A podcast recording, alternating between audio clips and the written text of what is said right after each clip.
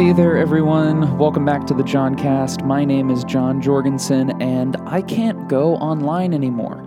Uh, I know that might sound really strange from a YouTuber slash podcaster who does the majority of his work and ministry on the internet, but I have actually spent less time online in the past month and a half than I have in a long, long time. Obviously, I've tried to be as consistent as possible during this season of putting out podcasts and putting out YouTube videos, but unless I'm posting something, for the most part, my scrolling and my surfing the web, quote unquote, that time has been really, really down. And part of it is because I just can't take it anymore. Uh, I've grown really tired of reading posts about how bored everybody is while I'm eh, you know bored as well and i'm very sympathetic to that. I've just grown tired of seeing it. Um, i can't watch any more stories or read any more statuses or tweets pe- with people venting about how they're social distancing correctly and no one else is doing it properly. Uh, i can't engage in or read any more Facebook debates about the conspiracy theories about how coronavirus isn't even real or it's actually much worse than we thought. Uh, and, you know, specifically here in Illinois, where I am, there's just, especially in the last week, this sort of spirit of, hey, we have it worse than anybody else. Uh, our governor and our government sort of laid out a five phase plan, um, and we're only in phase two of that. And it looks like businesses aren't even really going to be opening up till the end of May. And then possibly no gatherings of more than 50 people until there is a vaccine, which could be not just months, but even potentially years.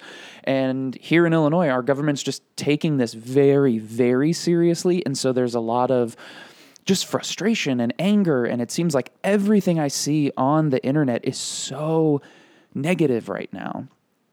And obviously, again, I'm sympathetic to that. I am feeling many of these same frustrations or many of these same confusions or anxieties.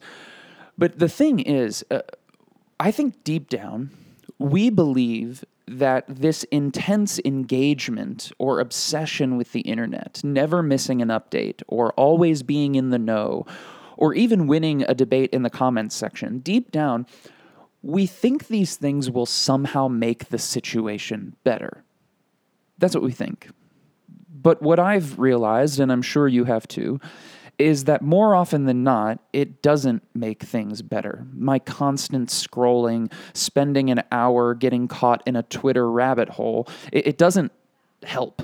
But instead, the current rhythms of our culture, specifically our internet culture, only lead me into greater feelings of anxiety and sadness and hopelessness. And so today, what I want to do, uh, as a small way perhaps to combat this, I want to look at a scripture that I believe not only can counsel us through this trying time, but it can actually transform our entire perspective for how we live within it. Uh, today, we're going to be looking at the book of Philippians, and specifically chapter 4. But this book, Philippians, it's in the New Testament, and it is a letter written by the Apostle Paul to Christians living in the city of Philippi. A little background on Philippi Philippi was a Roman colony that was extremely and intensely Roman. Philippi was filled with a lot of ex Roman soldiers, and so there was this atmosphere of intense loyalty to the Roman government, specifically to Caesar as king. And so you can imagine why followers of Jesus were having a really hard time there. Their announcement of Jesus as Lord and King was being met with intense persecution. And so Paul, who helped to start the church there, writes this letter from his prison cell to help encourage these Christians in Philippi. And as he's beginning to sort of close his letter, he writes this in Philippians chapter 4, verses 4 through 8. He says, Rejoice in the Lord always. I will say it again rejoice.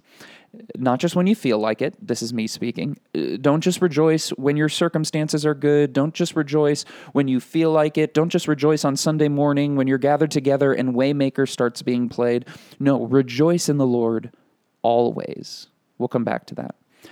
He says, Let your gentleness be evident to all. The Lord is near. Do not be anxious about anything, but in every situation, again, always, every situation, by prayer and petition with thanksgiving, present your requests to God, and the peace of God, which transcends all understanding, will guard your hearts and your minds in Christ Jesus. And then he says, finally, brothers and sisters, whatever is true, whatever is noble, whatever is right, whatever is pure, whatever is lovely, whatever is admirable, if anything is excellent or praiseworthy, think about such things. Now, I want to remind you of two things that are going on in the background of this text, and I mentioned them briefly earlier, but you may have missed their importance until now. First, let's remember that this text, this letter, is being written to a people who are facing incredibly harsh religious persecution from a global superpower. That's the audience. And second, don't forget where Paul is writing from. Paul is writing from prison, from inside of a cell. But even though both Paul and his audience are living in incredibly difficult circumstances, Paul's final instructions to them still are to rejoice always, to not be anxious, to find peace in every situation this time of coronavirus and stay at home is likely one of the most difficult seasons many of us have ever faced in our lives. And while the specifics are definitely different, in many ways, we are kind of like Paul and the Philippians. We're living under incredibly difficult circumstances right now. And in these kinds of seasons, it can be so easy to fall into things like negativity and complaining and divisiveness. We're already seeing this. For the first couple weeks, it was we're all in this together. And now that we're in the second month of it, now that we're in week seven or eight, our true colors are beginning to show. The negativity, the complaining is beginning to pop up. And I think this is why Paul's encouragement is so relevant and convicting, not just for this season of stay at home or coronavirus, but for this specific moment when so many of us are beginning to give over to those temptations, to be negative, to complain, to get into debates. Paul is reminding followers of Jesus who are facing difficulty to rather than focusing on and obsessing over their hardship or their fear or their anger or conspiracy theories that they saw in a YouTube video, instead, focus your thoughts on what is good, on what is lovely, on what is admirable. And, this isn't just positive self talk or motivational mumbo jumbo. What this is, is it is a way to remind ourselves that the reality of Jesus as King and Lord of all is far greater than the reality of any current situation we're facing. And the peace that Paul talks about in this verse, this peace, it's not a product of a better situation. It doesn't happen when you escape the difficulty of your circumstances. This peace, it's not something that just magically happens to us, but this kind of peace requires participation. It ultimately comes from God, yes, but we participate. We step into that peace of God when we refuse to give in to the temptation of negative or hopeless living and instead, as Paul says, present our requests and anxieties to God by prayer and petition and ruthlessly and consistently focus our thoughts and our attention on what is good in the world and what is lovely around us and what is praiseworthy in our homes or in whatever situation we find ourselves in. And if I'm honest, this is really, really hard for me. I think during stay at home, I have found something to complain about every single day, whether it's I'm feeling claustrophobic or I can't find any quiet space to get my work done, or the weather in Chicago still feels like winter and it's May. I mean, I started this podcast by complaining about all of the posts that I'm seeing online. And my hunch is that this is true for all of us. Whether you call yourself a Christian or not, there will always be something to complain about in any circumstance, not just during COVID 19 or stay at home. But as followers of Jesus, we are invited into the exact opposite way of living. While our world will always find something to complain about, we can always find something to rejoice in. That's what Paul discovered while he was in prison. That's what he's trying to encourage these Christians living in Philippi to do, regardless of your circumstances, regardless of how bleak it looks, regardless of the persecution you're facing. Find something to rejoice in because Jesus is king, because Jesus is on the throne. There is always good to be found in the world. And when you find yourself able to rejoice and be grateful, even in the midst of the most difficult situations, well, then you are participating and experiencing the peace of God that transcends all understanding. And so, what I want to do uh, after the break, I want to walk through a little next step practice. It's just a short exercise to help you focus your mind on the things that are good and the things that are praiseworthy in your life right now. And so, I encourage you to hang out after the break and we'll walk through that exercise together.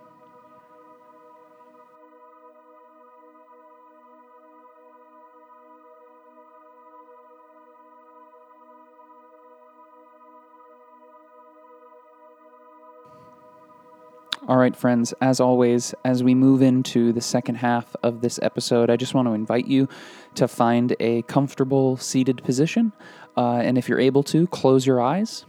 And as always, let's just start with a deep breath and invite the Holy Spirit to lead our time of reflection.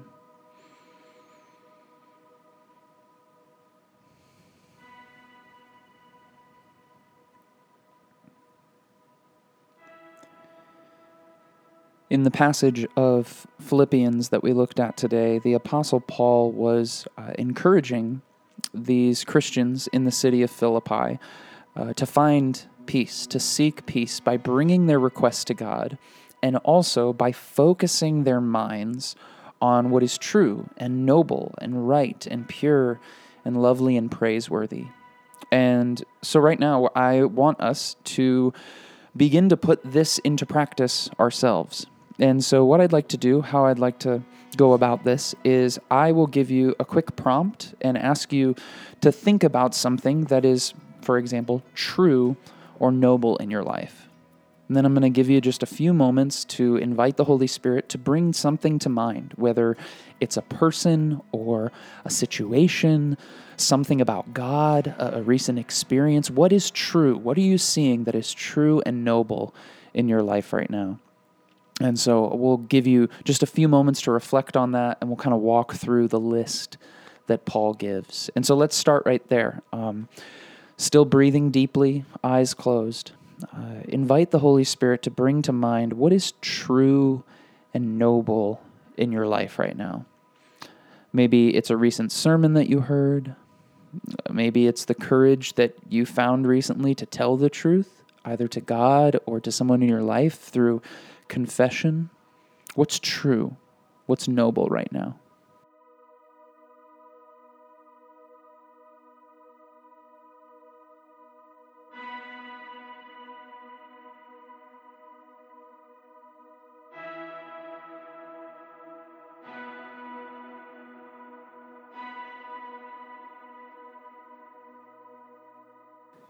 And now I invite you to turn your attention to what is right and pure in your life right now? What actions are you taking or are you seeing others take and you see it and you say that that's right. That's the right thing to do. Maybe it's a specific way you've seen people in your community stepping up to provide care or to provide food for people right now. What are you seeing in the world? Even what are you seeing online that is right and pure?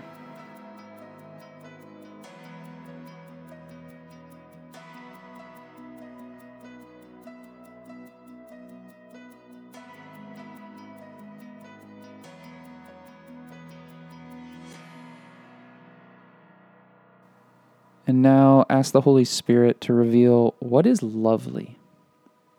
What experience have you had lately, or what conversation did you have? And afterwards you thought, that was just lovely, wasn't it? Uh, a few nights ago, Sweet Bear set up dinner for us. Uh, it was her turn to make dinner, and she set it up on our back porch. We have this little back porch, and we actually had a nice day of weather. And so she set up dinner back there, and we just watched the sunset and ate dinner together. And I didn't use this word then, but thinking back on it, it was really lovely. What is lovely in your life right now?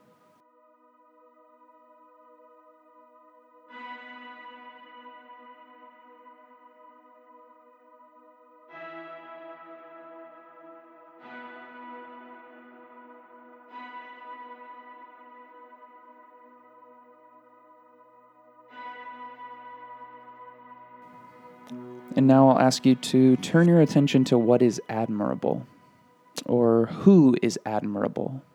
Uh, I think right now uh, of the way my sister has been caring for my mom during this season. She has shown up for her time and time and time and time again, even when I was unable to. And that is just so admirable. Her love, her sacrifice that she's so showcasing in this season is so admirable. I look up to her so much for that. Uh, where or who are you seeing actions in that is admirable right now?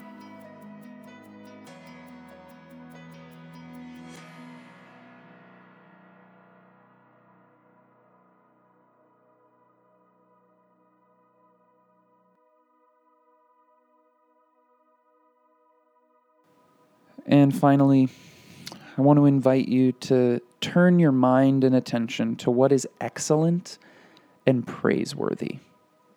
And this can be something very, very spiritual, like an attribute of God, or it can be something that we don't think of as spiritual, like a great TV show that you've binged during quarantine, or a really good book, or maybe it's the way your church or a friend is responding to COVID 19. Right now, as we close this time, just think what is excellent? What is worthy of praise, even in a world filled with darkness?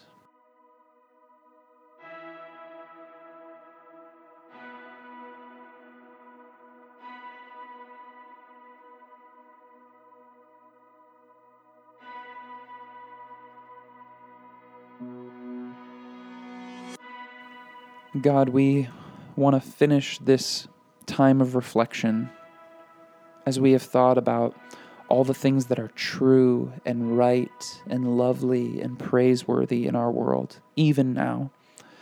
God, we want to finish this time by thanking you because we know, God, because Scripture says that every good and perfect gift comes from you. All of this goodness, all of this rightness, everything that is worthy of praise that we have thought about, that has come to mind during this exercise, it is all a gift from you, God, and we thank you that you are still bringing goodness and rightness and purity and loveliness into the world even now.